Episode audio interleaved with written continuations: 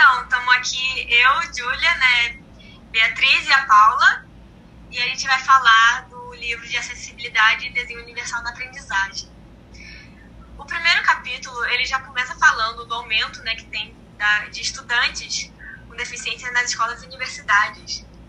E isso ele diz que é graças também à política, né, inclusão que a gente está tendo e principalmente as leis de 6 de julho de 2015 e a de 2016 também, né? A de 2015 para o colégio e a de 16 para as universidades. Em 2015, né, teve o desenvolvimento da Lei Brasileira de Inclusão da Pessoa com Deficiência, Isso.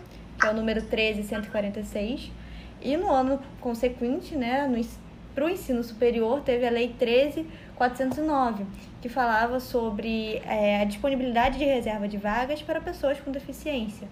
E o livro também fala, né, que as pessoas com deficiência são todas aquelas que têm alguma deficiência motora, é, altas habilidades, TEA, transtorno uhum. espectro autista, né, que é o TEA, ou qualquer sim. tipo de deficiência intelectual, yeah. múltipla, entre outros. Mas sim, e aí ele já é, lista questões de acessibilidades necessárias para essas pessoas, né?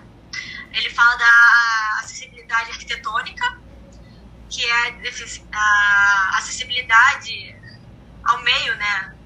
Sim. A estrutura das instituições.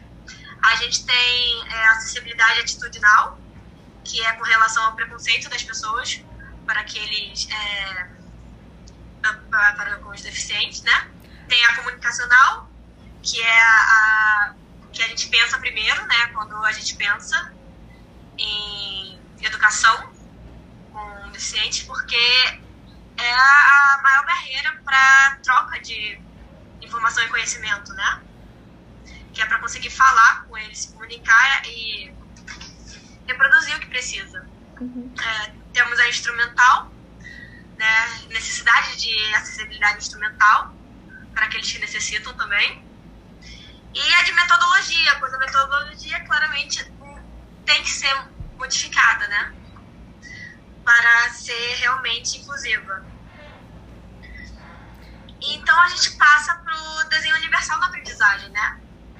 Que é esse projeto que apresentam para gente nesse, nesse livro.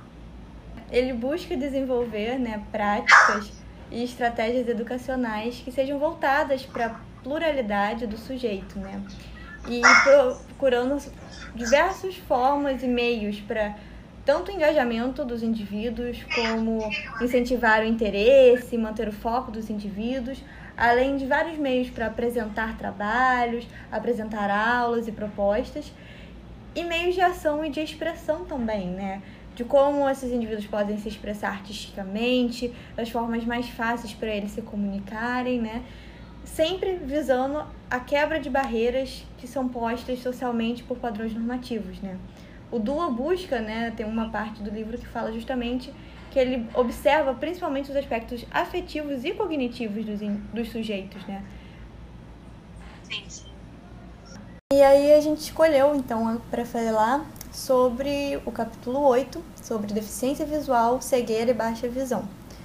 Né? No capítulo ele traz a diferenciação entre cegueira e baixa visão, né? que a cegueira é uma alteração significativa né? da visão que varia entre grave e uma perda total da visão e a pessoa perde a noção de espaço, de profundidade, de forma e de tamanho. Isso ainda tem uma, uma diferença dentro da, da cegueira daquela, daquele indivíduo que nasceu cego e do que veio a ficar cego, né? E na baixa visão são outras questões que têm que ser trabalhadas no ambiente escolar e professor é, fazendo essas adaptações de forma geral, não específica para aquele indivíduo. É, por... Para que ele não se sinta né, é, excluído ou, ou sabe, é, incapaz de alguma forma. É. Isso é uma coisa que a gente procura evitar ao máximo. E desse modo, a gente tem sempre que pensar na subjetividade né, do indivíduo é, para pensar em acessibilidade digital, para pensar em formas de desenvolver é, materiais que possam ser mais táteis, materiais que possam ter efeitos sonoros, descrição de áudio, de imagens, para poder facilitar e ajudar esses indivíduos, né, considerando as subjetividades de cada um, pois um, a gente não pode simplesmente é, ignorar esses fatos. E o professor pode procurar saber com esse aluno quais recursos ele já utiliza é, na sua vida, se alguma coisa já funciona para ele, porque isso já é uma, uma economia de tempo, assim, né, dessa adaptação do professor ao aluno e o aluno ao professor. Sim, é, e as estratégias que o indivíduo tem são estratégias que ele desenvolveu e que não podem ser negadas, né? Porque... Tem essas ferramentas para elas serem utilizadas no ensino também. Uhum. Aí por isso a gente Sobre... tem também leis, né, que ajudam, como a lei número 10753, que foi elaborada em 2003, que fala da política nacional do livro. E ela assegura, né, o direito das pessoas com deficiência de terem acesso à leitura. E por isso tem um portal do governo, que, é, que foi criado desde 2017, em que há o livro acessível, é, livros para pessoas com deficiência, algum tipo de deficiência visual, poderem acessar com leitura em braille ou com leitor de tela, né? Além de outros recursos ópticos que a gente deve pensar, como é o caso de pessoas que têm baixa visão, né? Possam conseguir aumentar o contraste de letras para conseguirem ler. É, tanto é, na, na, na, baixa visão a gente procura usar fontes que não, que não tem uma caligrafia muito muito cheia de curvas e formas que não fazem parte da, da estrutura original da letra e que tenham diferença, por exemplo, um I maiúsculo e um L maiúsculo, que tenham uma diferenciação clara.